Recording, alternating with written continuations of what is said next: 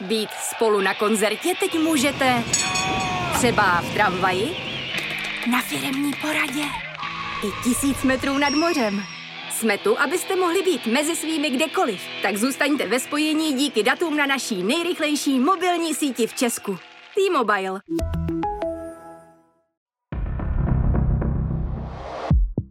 Zloději životů. Posloucháte třídílnou minisérii Zloději životů na dně. Díl třetí. Píše se září roku 2015 a Zuzana Kosová se domnívá, že nálezem těla se případ konečně uzavře. Vrah nebo vrazy budou konečně usvědčeni a potrestáni. Kosová neváhá a píše dopis státnímu zástupci. Chce, aby věděl, že celé rodině záleží na tom, aby se případ konečně vyřešil a že rodina je úřadům plně k dispozici. Zároveň chce Kosová vědět, jaký bude další postup. Sama předpokládá, že policie rozjede kolotoč nových výslechů.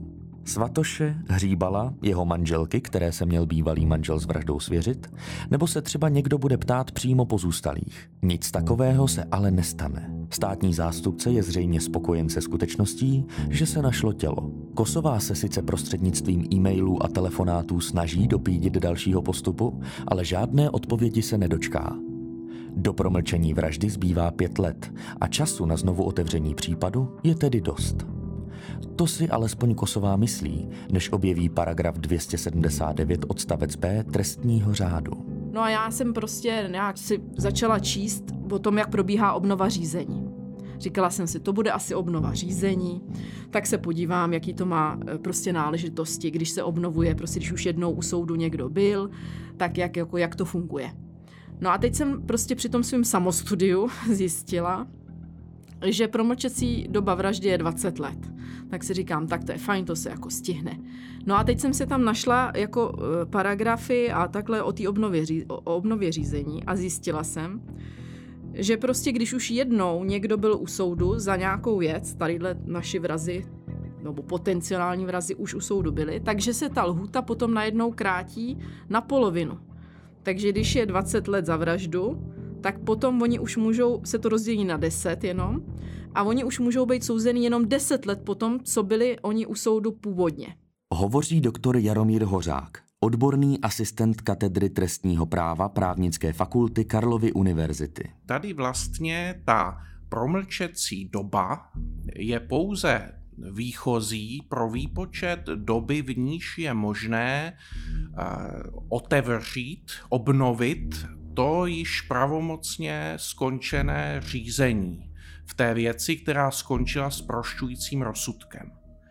Čili nejedná se tu vlastně v dané věci, kterou popisujete, o promlčení v pravém slova smyslu, pouze se od poloviny té promlčecí doby odvozuje vlastně lhůta, v níž může soud rozhodnout o tom, že se povoluje eh, řízení v neprospěch eh, na návrh státního zástupce v neprospěch obviněného, který už byl v minulosti pravomocně sproštěn obžaloby pro stejný skutek.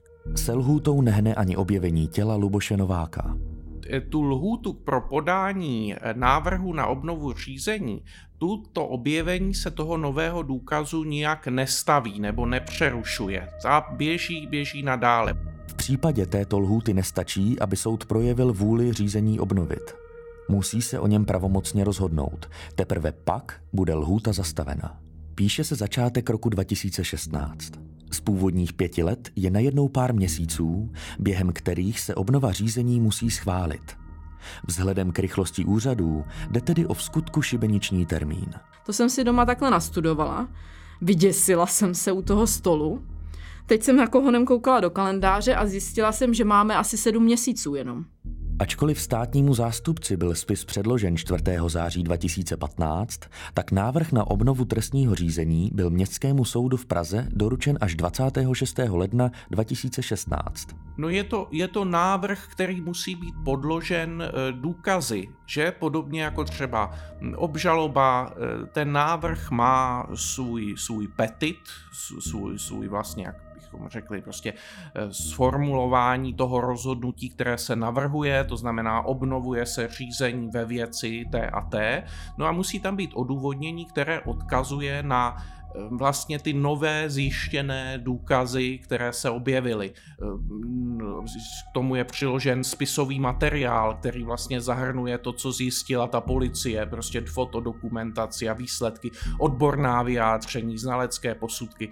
Čili eh, není to jistě zas něco, co by ten státní zástupce mohl zpracovat, zpracovat eh, ze dne na den.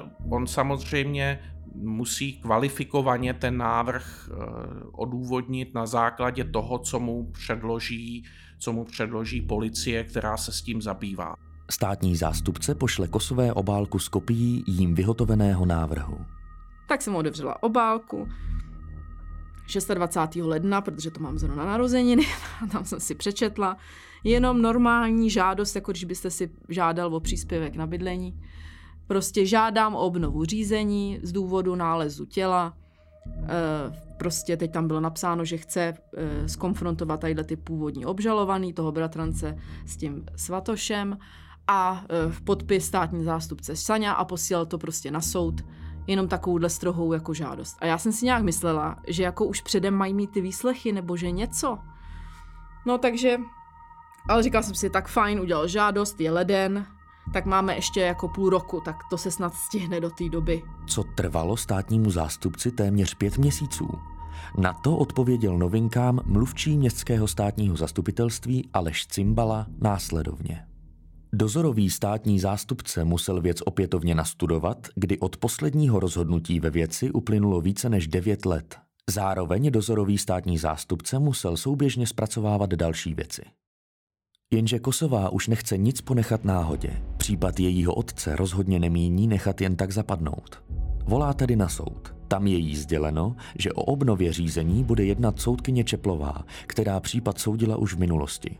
Bude o tom prý rozhodovat veřejně a k zasedání v této věci dojde zhruba za dva měsíce, až k tomu soudkyně vytvoří stanovisko. No tak mě trochu uklidnila, tak jsem si to zapsala, ten datum, kdy jsem tam volala. A když uběhlo dva měsíce, tak jsem si řekla, to je divný, pořád nikdo nevolá, nevíme nic, tak tam zavolám. Tak jsem zase zvedla telefon, volám do trestní kanceláře a teď to zvedla zrovna tato stejná paní, tak jí říkám, dobrý den, prosím vás, jak to vypadá s tou obnovou řízení. A ona mi najednou řekne, jo počkejte, ale to už je rozhodnutý. A já říkám, teď jste říkala, že bude veřejný zasedání, jak rozhodnutý? A ona říkala, no to už je ale dlouho rozhodnutý, počkejte, já se jdu podívat. Tak já nervní u telefonu ona přijde a řekne mi, jo to už je ze 4. února. A já říkám, teď já jsem vám volala na konci ledna a řekla jste, že to bude trvat dva měsíce? Nevěřící Kosová poslouchá, jaký zaměstnankyně soudu oznamuje, jak soudkyně Čeplová rozhodla. Žádost o obnovu trestního řízení se zamítá. V zákonné lhůtě tří dnů se státní zástupce Saňa neodvolal. Proč? Na to opět odpovídá mluvčí Aleš Cimbala. Státní zástupce se s rozhodnutím soudu a s odůvodněním jeho závěrů stotožnil, respektive neschledal možnost úspěšného napadení rozhodnutí soudu o návrhu na povolení obnovy opravným prostředkem. Postup státního zástupce se stal též předmětem interního dohledu ze strany vedení státního zastupitelství. Kosové přijde e-mail s rozhodnutím o zamítnutí přes četné urgence až na konci března, téměř o dva měsíce později. Pro nás to znamenalo, že vlastně jako konec případu. Že to v podstatě jako nikoho nezajímá. Výslechy žádný, případ žádný, obnova žádná. Ten problém spočívá v tom, že ti poškození v tomto konkrétním případě vlastně pozůstalí toho zavražděného, eh, tak oni sami nejsou aktivně legitimováni k tomu, aby mohli podat návrh na obnovu řízení neprospěch toho, toho eh, obviněného vlastně. A eh, spoléhají tady na ochranu státního zástupce, to znamená podávají podněty státnímu zastupitelství, policii, jejím prostřednictvím státnímu zastupitelství, eh, že jsou tu tedy ty nové okolnosti, nové důkazy, které by mohly vést novému rozhodnutí, k odlišnému rozhodnutí, než je to, které už padlo a které je v právní moci.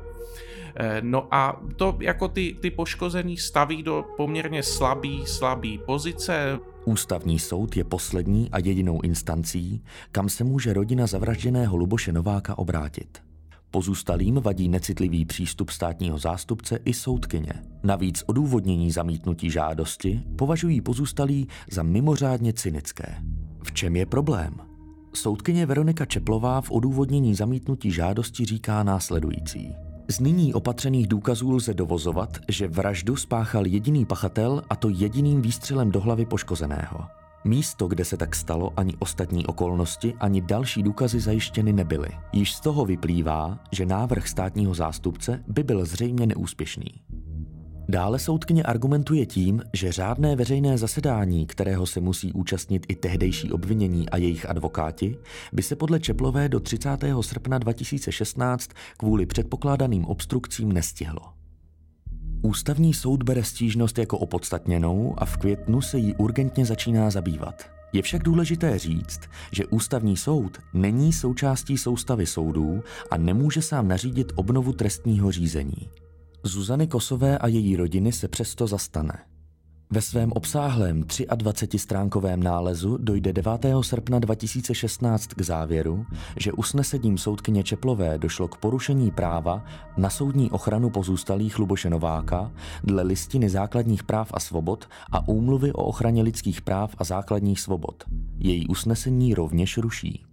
Jak státní zastupitelství, tak městský soud porušil práva pozůstalých, když jim svým neveřejným jednáním odepřel právo na účast v řízení o povolení obnovy trestního řízení. Kdyby Zuzana Kosová opakovaně neurgovala úřady, nikdy by se nedozvěděla, že žádost o obnovu trestního řízení byla zamítnuta. Argument soudkyně, že by se řízení nestihlo, považuje ústavní soud pouze za názor založený na řetězení neověřitelných domněnek městského soudu ohledně předpokládaného obstrukčního postupu obžalovaných.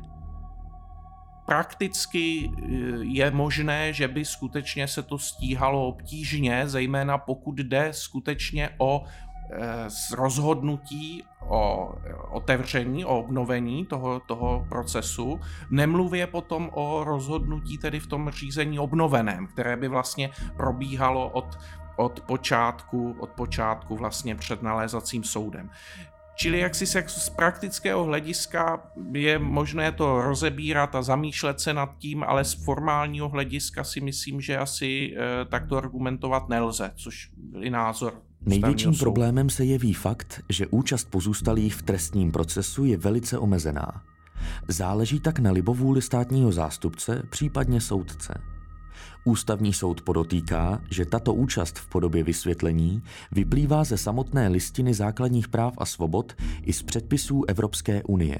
Ústavní soud dodává, že není nutné, aby informace o vysvětlení dalšího postupu byly poskytovány formalizovaným způsobem paní soudkyně Čeplová prostě nerespektovala ten nález toho ústavního soudu, počkala si, až to úplně ta promlčecí doba projde. Měla udělat veřejné zasedání, aby znova se k tomu vyjádřila, toto neudělala a poslala nám dopis, že je to promlčený, počkala si, až to teda promlčený bude a že už teda s tím nic dělat nemůžeme. No. Pak teda jako státní zástupitelství vůči tomu podalo že podalo odvolání, ale tam v podstatě, jelikož ta lhůta už byla promlčená, tak bylo jasný, že prostě to odvolání nemá žádnou šanci na to, aby uspělo. Ona přece nemůže předjímat kroky, jaký budou následovat. Chápu, že ze svého pohledu, když tam sedí a dělá soudkyně nějakou dobu, že asi ví, jak to funguje a že to třeba bude složitý. Ale to přece neznamená, že to kvůli tomu neudělám. Když tady mám zavražděného člověka a my, my to rovnou zdáme, No a tohle v podstatě měl být konec celého případu.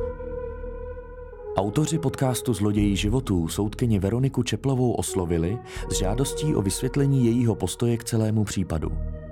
Souhlasila s návštěvou v její kanceláři. Vyjádření na mikrofon však odmítla. Její postoj tak krátce tlumočí autor podcastu Jakub Štěpánek.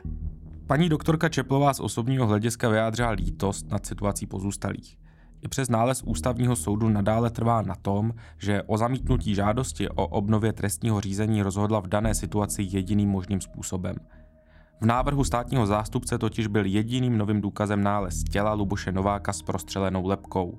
Paní soudkyně se odvolává na rozsudek Městského soudu z roku 2006. Součástí tehdejšího zprošťujícího rozsudku byl totiž předpoklad, že Luboš Novák nežije. Objevení těla tedy bylo potvrzením této domněnky a nebylo by podle soudkyně dostatečným důkazem k dokázání vraždy jedinému pachateli. Jinými slovy, podle úvah soudkyně by nebylo možné na základě dosavadních důkazů určit, kdo a kde střílel. Ústavní soud však považuje hypotetické úvahy soudkyně strany hodnocení nových důkazů za nepřijatelné. Takové může soud provést pouze ve veřejném zasedání. V takových úvahách je také pomíjen fakt, že kriminalisté by mohli další důkazy předkládat i v průběhu trestního řízení. Otázkou tedy navždy zůstane, zda samotné objevení těla s prostřelenou lepkou, zabalené v modré plachtě, zatížené podstavcem dopravní značky, nebylo dostatečným podnětem pro obnovu trestního řízení. Na podzim roku 2015, kdy se spis s celým případem dostal do rukou vyšetřovateli a státnímu zástupci, se obě tyto strany spokojily s nálezem Novákova těla. Zřejmě nikdo nepočítal s tím, že by soudkyni nález těla k obnově řízení nestačil. Ačkoliv se ústavní soud stěžovatelek zastal, s rozhodnutím městského soudu nemohl dělat nic jiného, než jej zrušit. O samotném rozhodnutí o obnově trestního řízení totiž nemůže rozhodovat. Tento nález z 9. srpna 2016 byl na městský soud podle soudkyně Čeplové doručen 30. srpna 2016, tedy v den, kdy končila lhůta pro podání návrhu na obnovu trestního řízení. Soudkyně 19. září 2016 vydala rozhodnutí, že obnovu již nelze provést z důvodu vypršení zákonné lhůty. Proti tomuto rozhodnutí podal státní zástupce stížnost. Vrchní soud v Praze však v neveřejném jednání 15. listopadu 2016 stížnost zamítl a uznal, že lhůta pro podání obnovy trestního řízení již vypršela. Jinými slovy, případ je navždy promlčen. Svatoše a Hříbala už nikdo za vraždu Luboše Nováka stíhat nemůže. Zuzana Kosová se nikdy nedozví, kdo opravdu jejich otce zavraždil, i když ona sama si je pachatel jistá. Je však třeba ctít presumpci neviny. Od státu by ráda alespoň omluvu. Jak sama zdůrazňuje, nejde jen o symbolické uzavření případu. Za posledních 23 let totiž musela řešit celou řadu problémů. No a nám se prostě stalo takový kolotoč událostí, co si nikdo ani nedokáže v nejhorším snu představit, protože ve chvíli, kdy tátovi vzali ty peníze. No ale ty peníze nebyly jeho všechny. Takže ty lidi, kteří ty peníze do toho obchodu poskytli, tak co samozřejmě udělají ve chvíli, kdy my jim řekneme, že táta jakoby není.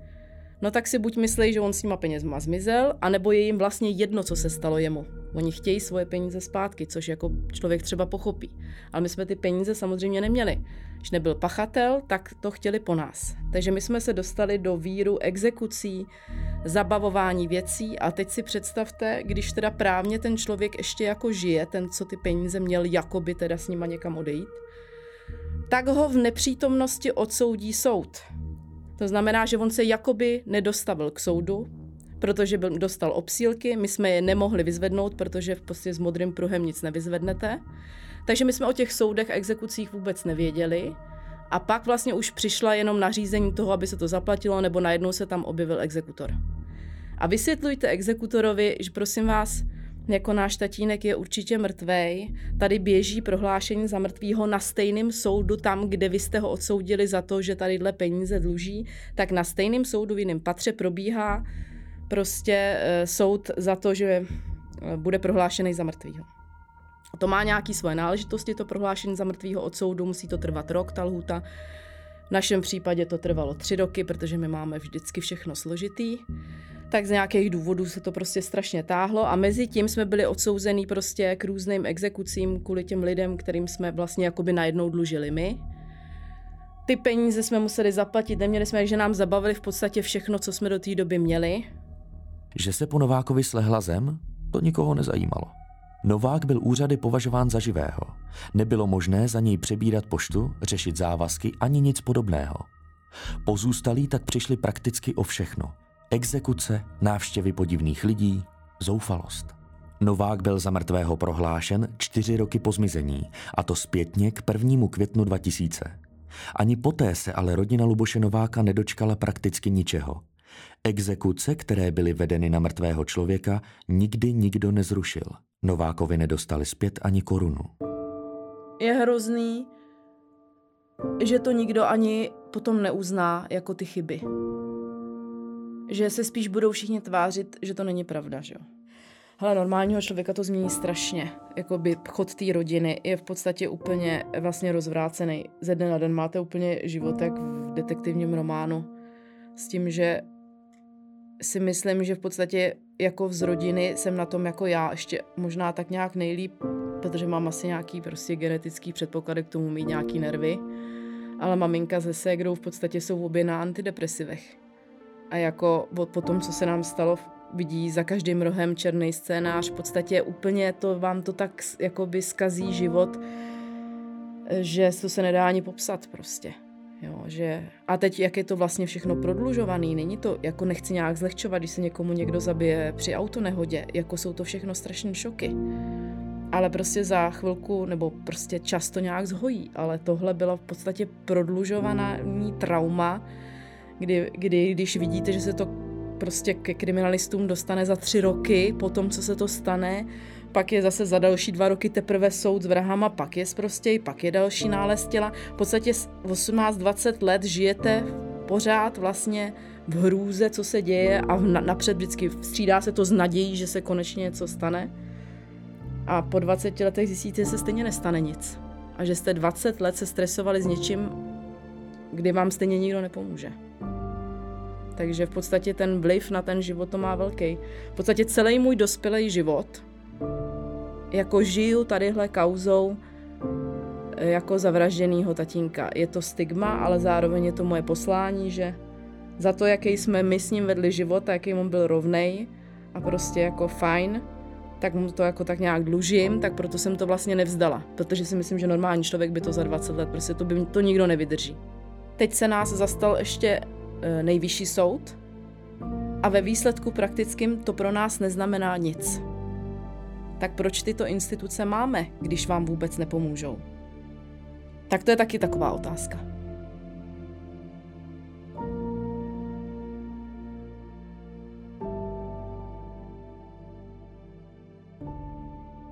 Podcast Zloději životů vám přinesli novinky CZ Jakub Štěpánek Tomáš Skoupí, David Rineš a Richard Wagner.